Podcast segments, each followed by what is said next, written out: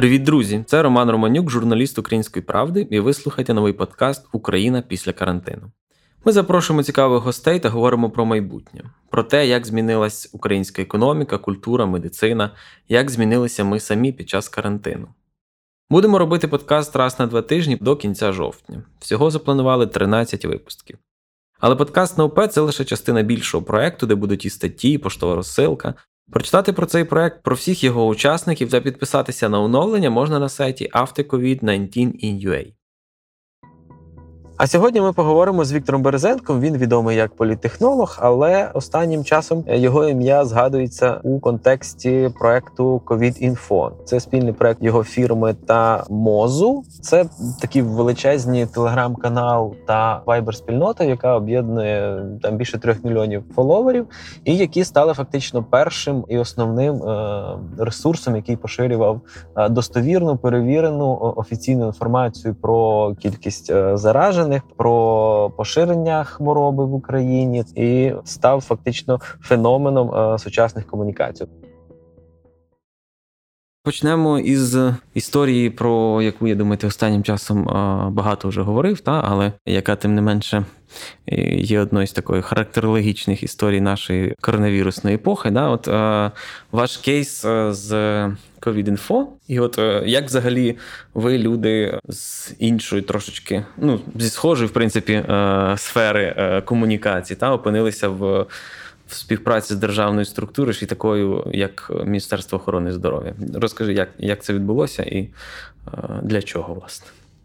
Ну, на самом деле, не могу сказать, что мы совсем из другой сферы, или все равно смежной, все равно мы занимаемся коммуникациями, в том числе. Ну, потому что э, часть политических технологий, социальных технологий, это в том числе есть коммуникация. Вот. А время тогда было такое, что Э, на самом деле стрёмно было. Ну, то есть э, по миру начинали происходить такие странные вещи. Э, Все больше и больше зараженных. А в Украине тогда, как помнишь, сначала вообще долго не было, а потом один зараженный был сколько, ну, там, то ли неделю, то ли две, ну, что-то такое.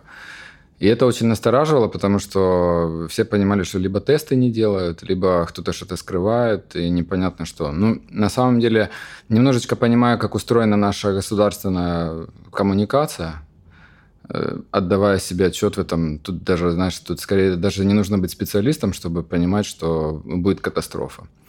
Вот. Э, мы на самом деле увидели, увидели потребность. Все просто увидели потребность в, в подобном продукте, скажем так, в подобном кейсе, э, в подобной истории. Mm-hmm. И то есть, ну, не было никакого особого замысла, ничего такого, там, знаешь, сверхъестественного не было. Мы просто взяли и сделали это, ну, как, как это обычно бывает. Mm-hmm.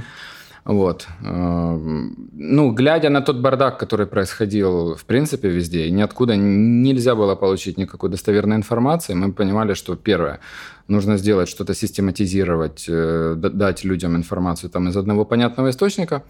Второе, мы в состоянии это сделать. То есть мы, ну, когда ты понимаешь, что ты какой-то вызов можешь принять и отработать его качественно, ты, конечно же, его берешь просто и делаешь. Все, вот угу. так у нас это как-то оно сложилось. Угу.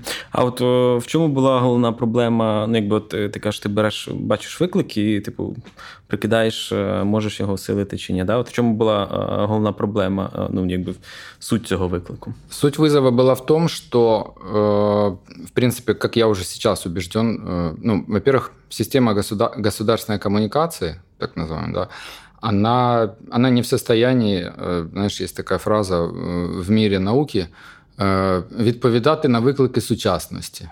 Потому что она инертная, потому что она еще там большая часть это какие-то атовизмы советского прошлого, потому что она не работает в конкурентной среде, потому что она ну, то есть плохо развивается, и поэтому просто она не выживет, она не способна работать, это не жизнеспособная система, в современном мире. То есть без какого-то частного вмешательства, без вмешательства общественных институтов, без э, вмешательства, скажем так, извне, она не способна э, полноценно работать и предоставлять э, людям ту информацию, тот, на самом деле, ту коммуникацию, тот уровень, объем, как бы закрывать потребности, которые есть. И на самом деле, смотри, первое, мало кто из чиновников может брать на себя ответственность.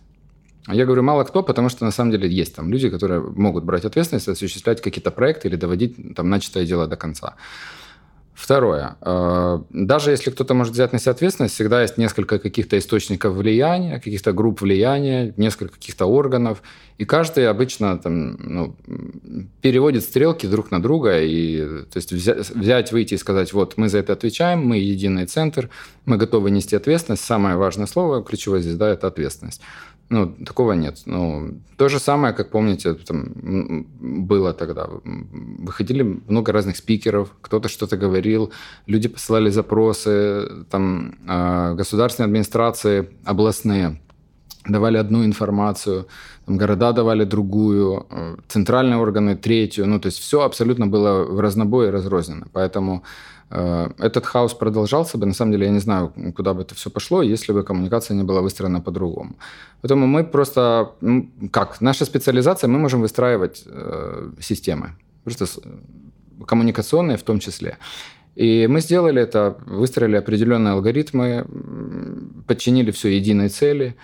И на это ушло, конечно, какое-то время, но получилось достаточно ефективно. А можемо розкласти ту систему, яку ви вибудували ну, на складові? Мовно, це звід, звідси приходить інформація, тут вона переробляється, звідси. Да. Ну, во-первых, конечно, это сбор информации. Сбор информации на местах. Там, да, его проводят лаборатории, передают там выше по э, иерархии. Э, и вы же знаете, там есть разные, там есть Центр громадского здоровья, там есть там МОЗ, есть есть множество там разных источников. В целом это информация. В целом, на самом деле, э, чего не хватало всем тогда, э, как оказалось, да, это просто банально диалога между собой, нормального. Сесть, поговорить, договориться, выработать там правила и начать двигаться. Потому что в какой-то момент, там, чтобы ты понимал, э, мне позвонил Чечеткин, розетка, угу. владелец розетки, и говорит, слушайте, мы тут делаем классную инициативу, какую-то они по доставке хотели сделать инициативу. Это были, ну, были буквально там первая неделя, что такое. Они очень активно включились, они, конечно, большие молодцы. Говорит, ну, ну нам никто не может ответить из органов государственной власти. Мы хотим просто помогать. Мы пришли, говорим, помогите нам кто-то, дайте какой-то ответ. Говорит, никто не дает внятный ответ. Э, ни Министерство здравоохранения, там они ни от кого не могли получить ответ. Говорит, ну, можете нам помочь? Мы говорим, окей, сейчас, сейчас что-то постараемся сделать. Мы поддержали информационно, какие-то там координационные провели мероприятия. Ну, то есть, э, на самом деле, даже когда люди с частной инициативой выходили, говорили, мы готовы что-то делать, они не могли, им никто не мог ответить, что делать, как делать, куда. Ну, то есть не было и центра принятия решений фактически, mm-hmm. да. Потом, конечно, со временем уже все все разобрались. Ну, как в Украине, как всегда, наш э, э, волонтерские общественные движения всегда берут инициативу. Без них, на самом деле, ну, невозможно было бы вытащить. Это как было в начале войны, так и сейчас мы видим, что как раз-таки волонтерские общественные движения выполняют э, одну из решающих ролей в этих во всех ситуациях. Вот. Поэтому... Вот сбір информации, э, закінчимо про системку. Сбор. Э, Ее, ну, условно, там, валидизация, да, потому что там нужно проверить, сходится ли информация, которая поступила на места. А если не сходятся, почему не сходятся, кто кому должен позвонить. Там, они, они должны наверх подавать э, финальную информацию, потому что бывает, что э, кто-то выстраивал параллельно коммуникацию, ну там кто-то кого-то просто знает и от, отправляет файл, кто-то получил, не увидел, что этот файл там не, не от одного органа, а от, от второго, переправил наверх, там не перепроверили, решили, э, нам пришла информация, что делаем, кто-то говорит, публикуй на сайте какой-то областной администрации, а потом сверху там из МОЗ э, кто-то звонит вниз, в самый низ, в лабораторию, говорит, а у вас сколько заболевших? Они говорят, а у нас там ноль. А он говорит, а он звонит, он говорит, а что же область опубликовала два? Они говорят, мы, мы не знаем, мы не область. Ну, звонит. В общем, и пока они это распетливают, наступает вечер. Ну, то есть, э, поэтому, э, когда уже выстроилась нормальная система сбора информации и проверки, были приняты решения для того, чтобы ну, должен быть единый источник для того, чтобы эту информацию публиковать. Больше того, мы начали включаться помимо публикации официальных данных, потому что в какой-то момент э, официальные данные по заболеваемости были интересны ну, первые несколько недель, наверное, да, до, до 500 там человек, когда дошло. После первой тысячи вообще уже всем стало неинтересно. Э, я говорю сейчас о внимании аудитории. И, соответственно, конечно, э, было больше внимания аудитории к, социальной, к социальным всяким процессам, которые происходят как раз-таки вокруг пандемии. То есть э, проекты по поддержке докторов. Да, все, все были к этому неравнодушны, потому что видели, как это происходит в мире, и понимали, что у нас тоже нужно это делать.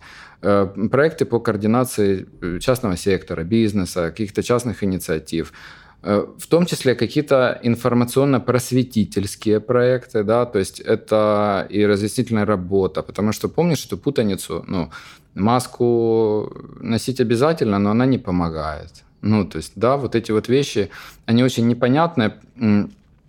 Здесь важный момент. Часто говорят там, кто-то говорит, вот какой-то государственный орган слабо коммуницирует.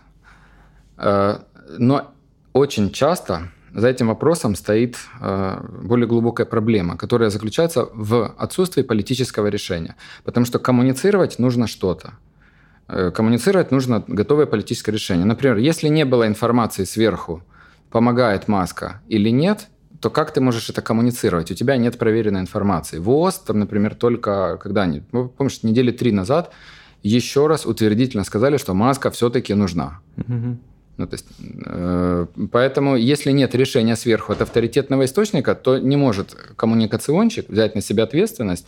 Он не эпидемиолог, он не специальная установа, не может выходить и говорить что-то от себя. Он берет готовое решение. Но если этих решений нет, появляется проблема, соответственно, и в коммуникации, которая идет mm-hmm. по цепочке. Ты згадав про увагу аудиторії. Вам ну, от, наростання якби, підписників, там ну, аудиторії, яку охоплювали ваші там телеграм-канал і вайбер-канал, тобто воно таке було пф, вибухоподібне та, на, на нарощування. По-перше, от на якому етапі воно зупинилося, да? тобто, чи це було спочатку стрибок, а потім там загасання, чи воно якось планомірно розвивається зараз після цього, та? і яке взагалі майбутнє у цих каналів?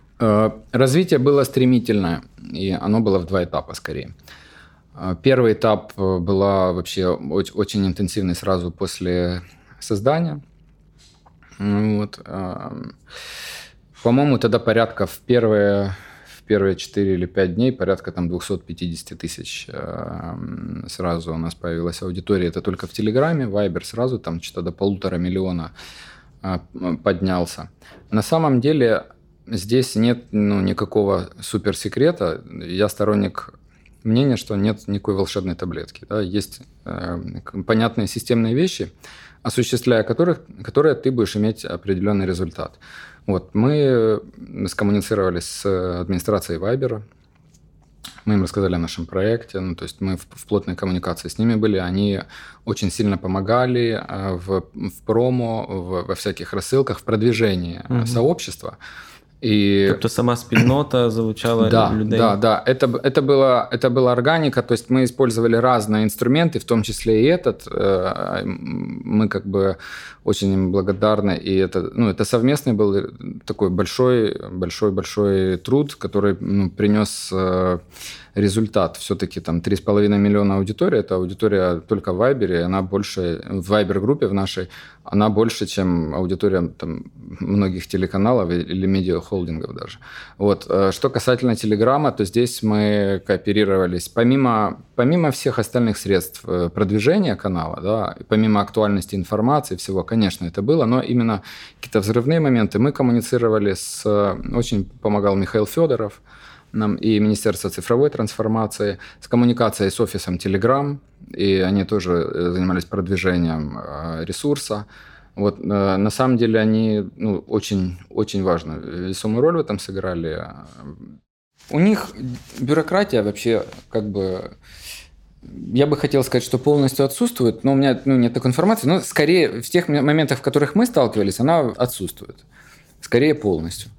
Вот. И э, они очень быстро все, все делали, мы с ними кооперируемся, там как бы полная синергия была и достаточно сильный толчок телеграм, телеграм-каналу пошел.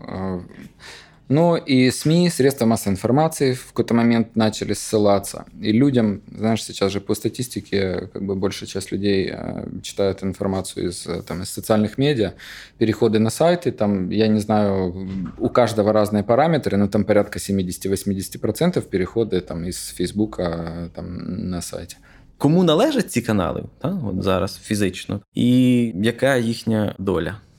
каналы ці належать... Э, ну, ты понимаешь, нет в Украине законодательства, которое регулирует, э, э, регулирует юридически майнові права на телеграм і вай... канал і вайбер спільноту. Mm-hmm. Тобто, говорить, кому вони належать, это мы говорим в философском смысле этого слова, не, не, в, юри... не в правовом поле.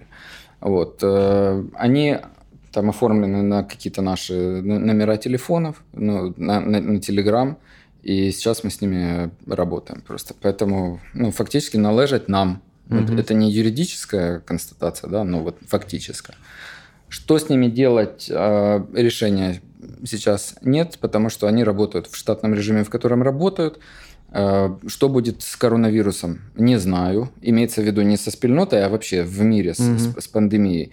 Будем смотреть по ситуации. Сейчас сложно сказать, потому что если будет вторая волна, третья, ну, то есть э, что будет происходить дальше, Э, будем какие-то принимать решения уже по мере необходимости. Сейчас нет такого, да.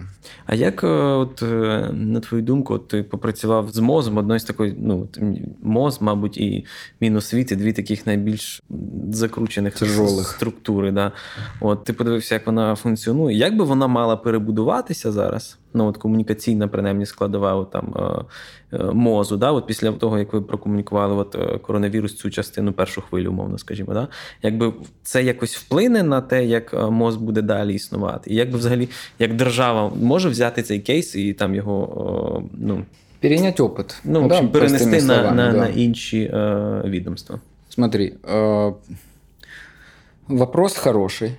но он действительно сложный. На него нет там простого ответа, там типа, о, давайте сейчас придем, просто что-то переформатируем, и все поедет там как по маслу. Э, так не будет, потому что мы, в принципе, знаешь, э, поскольку в этом бизнесе уже много лет, и у нас настрой реалистичный всегда. То есть я никогда не питаю иллюзий, и поэтому, когда мы вступали в эту игру, я понимал абсолютно четко, куда мы заходим, с чем мы столкнемся. А в МОЗ по состоянию на сегодня, если вы посмотрите мониторинги разных мониторинговых компаний, а, ну, они там в топчике как бы везде. Понятно, что есть вопрос, это сейчас пандемии и всего остального. Э, этому большую, большую как бы толчок дает и ежедневные брифинги, и все остальное. Но если говорить, знаешь, так можно даже сказать, министерство, которое больше всего, более, больше всего открыто, в каком контексте? Больше всего выдала информационных сообщений, ответила на самое большое количество вопросов журналистов там, и так далее там, за последние несколько месяцев. Это Министерство здравоохранения. Там есть статистики, всякие подборки, мы их регулярно смотрим. Э, достаточно интересная информация. То есть, в принципе, можно констатировать по состоянию на сегодня, что МОЗ за последние несколько месяцев стало достаточно открытым по сравнению с тем, что было раньше. И коммуникабельным с точки зрения коммуникации, с точки зрения частоты проявления там, и так далее и тому подобное. Вот. Э, что нужно, как мне кажется, что нужно менять? В принципе, корреляция точно такая же, как и в бизнесе. Э, нужно привнести немного частно, частного сектора. То есть нужно государственно, государственно-частное партнерство. Вот. В каком контексте? Пока ты перестроишь государственную машинку, пройдет несколько лет. Пока пройдет несколько лет, э, ну, из Украины опять уедет полмиллиона человек куда-то жить в другое место, потому что они не получают здесь там такой уровень э, жизни, как им нужен. В том числе и коммуникация. Это же про качество жизни идет речь. Вот. Э, я считаю, что ввиду того, пока государственные органы инертно перестраиваются, нужно больше заключать э, какое-то партнерство с частными структурами, с общественными институтами, с международными какими-то организациями, для того, чтобы усиливать именно коммуникацию, для того, чтобы усиливать это движение, действие и в консультационном вопросе, и в вопросе стратегии, и в вопросе реализации. То есть я сейчас вижу это так, потому что э, прям взять, прийти и за секунду все поменять – ты понимаешь, можно зайти в министерство, но там, например, очень сложно менять структуру, сложно увольнять, набирать людей, смена команды, а бюрократические процессы. Даже если заходит человек, который готов э, на многое, он сталкивается сразу с бетонной стеной бюрократии, которую очень сложно победить. То есть там, а там многоступенчатые процессы. Поэтому я вижу это в, в какому-то вот партнерстві. Тобто якусь комунікаційну частину державних там політик треба віддавати, ну, умовно кажучи, на аутсорс аутсорс и якимось приватным компаниям. То, то Я считаю, что так нужно делать. Привлекать консультантов и с ними кооперироваться и совместно это делать. Потому что, ну, на самом деле, смотри, о чем я говорю. Вот э, там, например, Инстаграм, возьмем Инстаграм коронавирус инфо.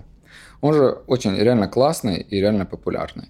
Э, в Инстаграме э, большую роль и, там, э, и поддержку оказывает ЮНИСЕФ там, например, да. Смотри, это международная организация, они просто включились в процесс, они помогают э, по своей части, и есть классный результат. То есть, если бы просто бросить это на плечи там, министерства или государства, то э, я не думаю, что это взлетело бы нормально. Почему у нас есть эти общественные институты? Почему есть общественные организации вообще, в принципе, по всему миру? Они играют важнейшую роль. И я считаю, что когда государство не в состоянии справиться, пока оно трансформируется там, медленно, и это дай бог, чтобы оно трансформировалось правильно, то есть при правильной политике, э, ему нужно помогать. А от е, до до цього якби держава якби як комунікує з людьми досі? Да? Там якісь служби соціального захисту, там это, якісь это вообще, е, конечно, листоноші, якісь первинка типу да, в медицині. Да. От ці от, от ця е, комунікація, яку зараз держава, якби ну вона. Там від совка перейшла, але в принципі, та тобто вона ж величезна структура. По-перше, наскільки вони ефективні, а по-друге, чи можуть вони адаптуватися, чи легше їх просто знести і з боку збудувати щось нове? Э, ну, смотри, я тоже не отношусь, э, поскольку, повторюсь, я достаточно давно на этом базаре, люблю такую знаешь, фразу. Э, я не сторонник революционных моделей. Вот давайте сейчас все поломаем, потому что никто не думает о том, что в тот момент, когда мы все ломаем, страдают простые люди. То есть, если мы поломаем систему, не построив ничего нового, не успев построить, в тот период, пока ничего не будет, а мы будем строить что-то новое, дай бог построить, будут страдать простые люди, потому что они не будут получать, например, сейчас ту услугу или продукт, который они привыкли получать всегда, ну, условно, от государства. І е, ті бабушки, там ті люди, які получали від цього листоноші, ці, чи в центрі соціального захисту, чи ще десь, вони не будуть отримувати ту інформацію, яку мали, а нічого нового вони не отримають. Поэтому я считаю, что процесс должен быть эволюционный, параллельно. Нужно выстраивать параллельные процессы, а, пользоваться современными средствами коммуникации, подключать новые инструменты, подключать организации. И постепенно, ну, как этот рынок должен быть конкурентный, условно. Нужно создавать среду, когда в том числе э, инструменты коммуникации будут конкурировать между собой, эффективные будут оставаться наверху, неэффективные будут сами по себе отмирать. То есть, э, когда, грубо говоря, ты же понимаешь, что по статистике сейчас количество людей, которые пользуются смартфонами, социальными сетями, увеличивается постоянно, в том числе и по возрастной группе. То есть люди старшего возраста активно начинают пользоваться теми же соцсетями и смартфонами. Соответственно, в какой-то момент они больше, более привыкнут перейдут, и потребность в этих, э, ну вот, например, там моя мама уже оплачивает через э, интернет э, коммунальные счета. То есть раньше ей нужно было ходить в банк, стоять в очередь там, и все это делать. Это происходит. Ей, э, ну, ей больше 60 лет, и она э, это делает, и при том очень этому рада. Вот, поэтому я думаю, что это эволюционный процесс, который будет. Нельзя просто так взять сейчас, отрезать и выкинуть, потому что то есть, ломать не строить вообще. Угу. Україна після карантину це спільний проект Української правди, Центру журналістики Київської школи економіки, громадської та аналітичної платформи Vox Ukraine за підтримки Посольства США в Україні. Вся інформація про проект та підписка на розсилку зі всіма оновленнями на сайті AfterCovid-19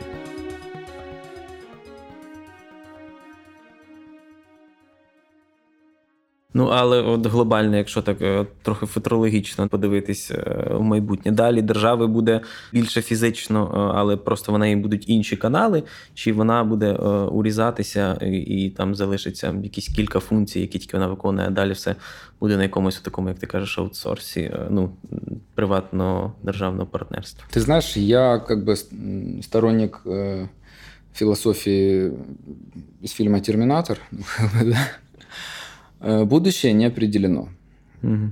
Это утвердительно можно сказать. Мы можем сейчас попробовать спрогнозировать какие-то моменты, но что точно, это будущее не определено. Я думаю, что участие государства то есть в коммуникационных процессах, оно обязательно должно быть. Не может такого случиться, что просто государство исчезнет из этих процессов, и это все будет, это будет в частных руках. Почему? Потому что, как мы помним, ну, то есть а, Одна из основных проблем, которая возникла в начале коронавируса, это борьба с фейками. То есть достоверная информация. Люди ходили, спрашивали, где мне получить достоверную информацию. Никто, ты помнишь, начиная от этих э, сообщений, рассылок, что будут летать вертолеты, вертолеты что-то там делать. Ну, то есть сейчас мы смеемся, а тогда у многих началась там истерика, паранойя и много негативных процессов психических, связанными э, с фейками. Вот. Поэтому Э, государство все-таки это выступает, как знаешь, определенный некий гарант э, достоверности информации, потому что э, в этой огромной структуре, для того, чтобы частная структура построила необходимый там, инструментарий для проверки информации, ну, это нужно, должно пройти много лет, нужно огромное количество ресурсов, и не факт, что это получится.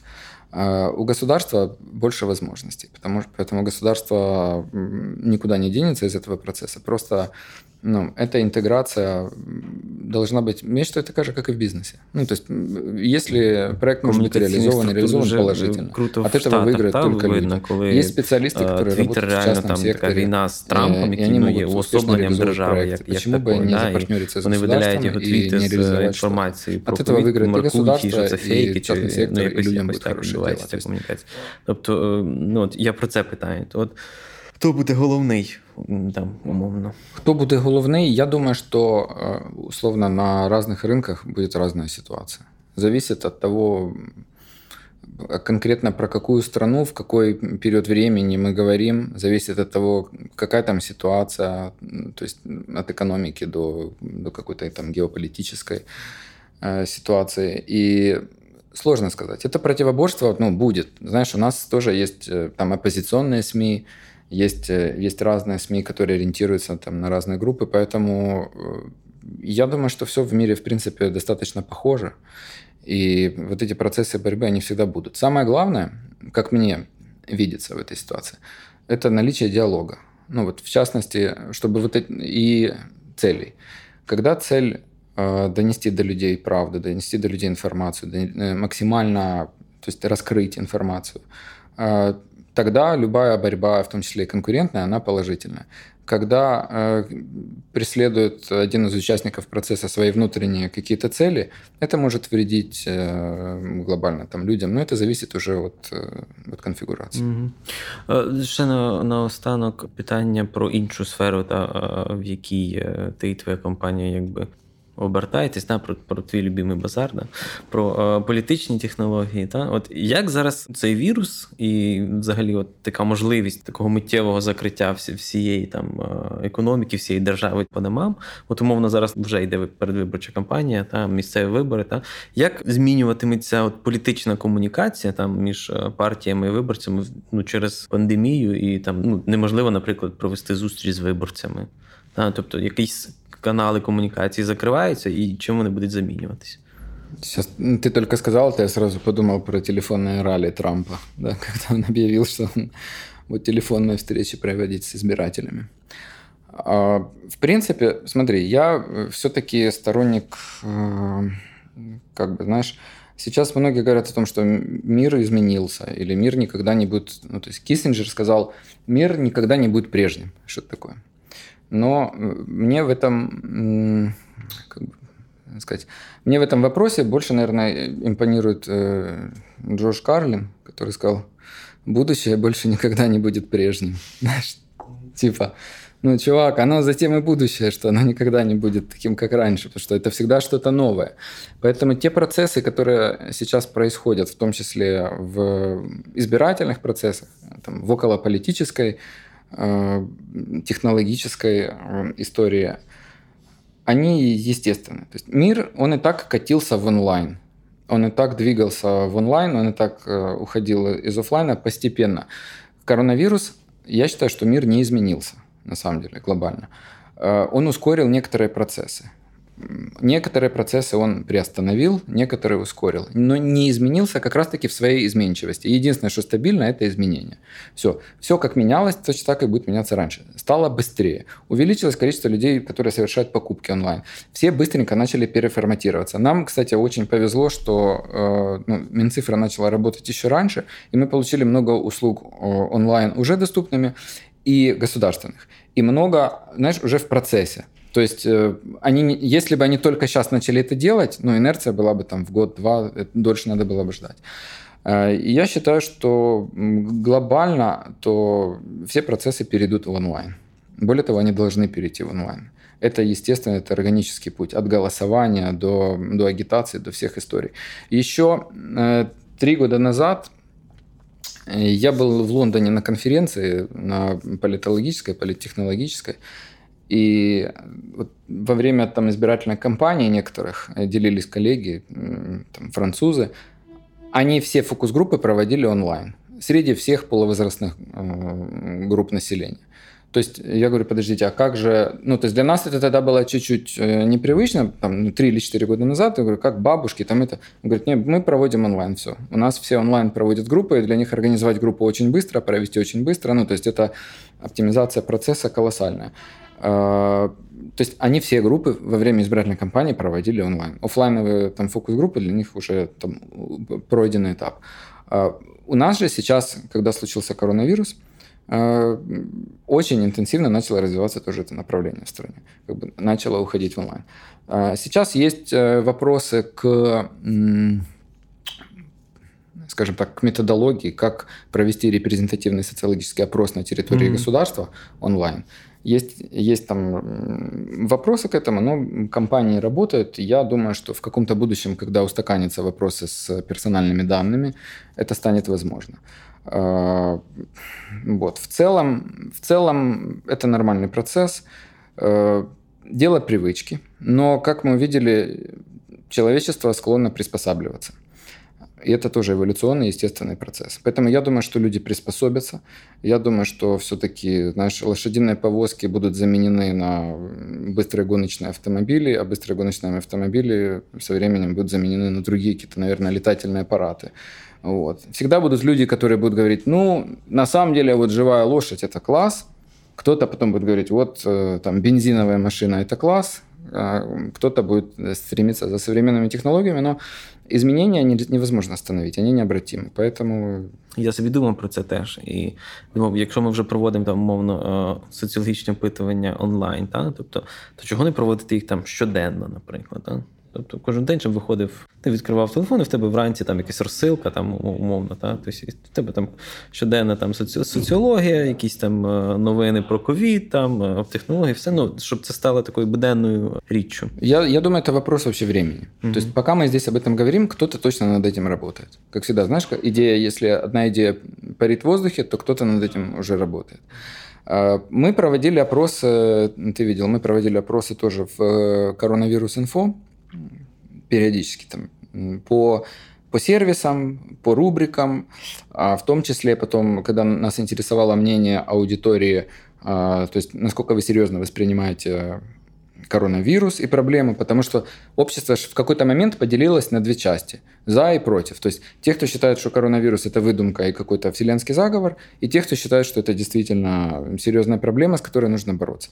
То есть э, нам хотелось понять, какие, какие цифры, как наша аудитория делится по этим там, параметрам и так далее. Но с чем мы столкнулись, опять-таки? Общественный резонанс. Когда мы э, сделали там несколько опросов – нам сразу начали писать, что там, это же не репрезентативные опросы, зачем вы их делаете? А что вы Смотрите, мы, поверьте нам, мы прекрасно понимаем, что это не репрезентативный социологический опрос. Но когда мне отвечают 400 тысяч человек, Это моя аудитория. Мы проводим опрос среди пользователей этих групп. И мы его даже не пытались выдавать как репрезентативный социологический опрос. Почему? Потому что там даже нет данных, по которым можно там, составить выборку правильную. Вот. Но мы же работали с аудиторией своего сообщества и узнавали мнение этой аудитории. Более того, потом смотрели на корреляцию мнения аудитории с данными, которые э, проводила, там, например, группа рейтинг, какие-то э, КМИС, которые проводили какие-то социологические исследования по стране. И просто для нас было интересно посмотреть, как они коррелируются, коррелируются ли они вообще, ну, то есть что там происходит. А, вот, поэтому опросы делать нужно, опросы делать важно. Важно узнавать мнение аудитории, с которой ты работаешь, потому что это обратная связь. Люди хотят дать какую-то обратную связь, выразить свое мнение. Это естественно и нормально. А мы хотим сделать так, чтобы... Ну, коммуникация – это двусторонний процесс. Я всегда говорю, что ну, проблема наших госорганов в том числе в том, что э, они ведут коммуникацию в одностороннем порядке. Привыкли по советской пропаганде, да, вот мы просто, они что-то там рассказывают, и люди должны слушать. Нет, так не может быть. Это должен быть обязательно двусторонний диалог, потому что двусторонний диалог, соответственно, повышает уровень доверия между этими социальными институтами. Тогда выигрывает и власть, выигрывают и люди, потому что больше, начина... ну, больше становится коммуникации, власть будет больше делать полезного для людей, люди, соответственно, будуть більше довіряти. Стосовно цих опитування ну, роботи за аудиторією, та от я недавно думав теж про Фейсбук, який ну таку політику якби вибудував, та що тепер якби твоя стрічка буде передовсім відображати е, ну, пости там і якісь дії, які відбуваються в межах певних спільнот, на які ти підписаний, а вже потім типу, туди потраплятимуть якісь люди, на яких ти підписаний. Тобто робота з з конкретними замкненими е, ну, так, кружками по інтересам. Та? Чи може бути в якийсь момент е, таке, якби що от думки аудиторії, там якихось великих сформованих, там, мовно, от як там півтора мільйона людей, в принципі, цього досить, там, щоб провести якусь партію в, ну, куди не знаю, в парламент, в принципі, півтора мільйона досить теж. Да?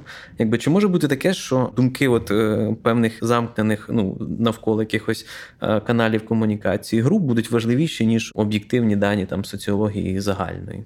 В целом, можно точно тебе могу ответить, что может быть все, что угодно.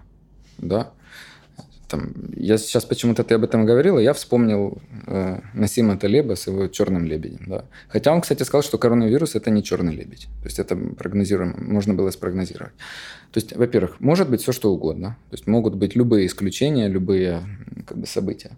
В целом, э, смотри, что сейчас происходит. Если сравнивать, говорить там на языке военных, грубо говоря, то большие армии, они более инертные, менее поворотливые, а современные условия требуют э, как бы более гибких и динамических э, действий. Это касается не только там военного дела, это касается в том числе там и коммуникации. Если мы говорим о больших каких-то холдингах или еще чем-то, они достаточно инертные, им пока развернуться в какую-то сторону проходит большое количество времени, в том числе и бюрократические процедуры. Если мы говорим, например, условно говоря, может быть несколько человек, которые могут поменять, грубо говоря, ход истории. Э, сколько стоит создать телеграм-канал? Ноль. Ну, то есть нам задавали много вопросов, а кто вас финансирует, а сколько вам там денег? Ну, на самом деле э, ну, создать телеграм-канал могу сейчас я на своем телефоне новый какой-то или ты. Вопрос того, что мы дальше с этим делаем. Вопрос того, как мы объединяем, зачем он создан, с какой целью, как мы объединяем людей, как мы начинаем коммуницировать там, с партнерами, как мы выстраиваем э, информационную политику и куда мы движемся. Это, вот в этом вся ключевая ценность. Так вот, возвращаясь к твоему вопросу, я думаю, что э, роль Facebook, э, они же Э, понимаешь, они не просто трендсеттеры, они видят некий социальный тренд, подхватывают его и начинают развивать. То есть они в этом плане очень органичны. Они держат руку на пульсе, э, ну, скорее всего, что одни из лучших в этом плане. Да? Они видят статистику, и они развивают. Поэтому я думаю, что в этом направлении будет развиваться. Коммуникация, технологии. И, как ты видишь, сейчас ну, то есть сила одного телеграм-канала или сила какого-то источника, созданного не, не миллионными ресурсами, создана там группой людей, а, целенаправленно, она может быть достаточно мощной. Она в какой-то момент может победить серьезные там, ресурсы или сыграть э, решающую роль. Поэтому я думаю, что да, будет возрастать влияние этих групп по интересам, условно говоря. Да. Их может быть э, там, ранжирование любое, но роль уже возрастает. Вот если мы говорим про будущее коммуникаций, часто говорят, в будущем, как телеграм-каналы нарастят свое влияние, там, слушай, да они уже, вы сейчас, это не будущее, это настоящее. Mm-hmm. То есть в какой-то момент они просто перевернули информационное пространство. И не только телеграм-каналы, но и сейчас, на самом деле, то есть, так, если брать стратегию Голубого океана, книжку, да, то сейчас океан красный. Сейчас сложно создать телеграм-канал и выбиться в топчик. Ну, то есть достаточно сложно. Нужно иметь уникальное рыночное предложение. Вот. И все, наоборот, уже отписываются от, от, от каналов, интерес людей падает, потому что ты подписался на 20 каналов, и тебе приходит бесконечное количество сообщений в день, это просто утомляєшся. В принципі, з того, що ти говориш, мені найбільше сподобалось зараз речення про те, що кількох людей і одного телеграма досить, щоб перевернути світ. Я думаю, на цьому ми і зупинимося на тому, що ми нашим слухачам скажемо, що раз ви вже дослухали до цього місця, та, то запам'ятайте, що в принципі вас і ваших друзів одного телеграм-канала досить для того, щоб змінити хід історії. Це Все, а, Дякую тобі. Спасибо, Рома. Це був подкаст Україна після карантину. Щоб нічого не пропустити, заходьте на сайт AfterCovid-19 in UA та підписуйтесь на розсилку зі всіма оновленнями. До наступного випуску.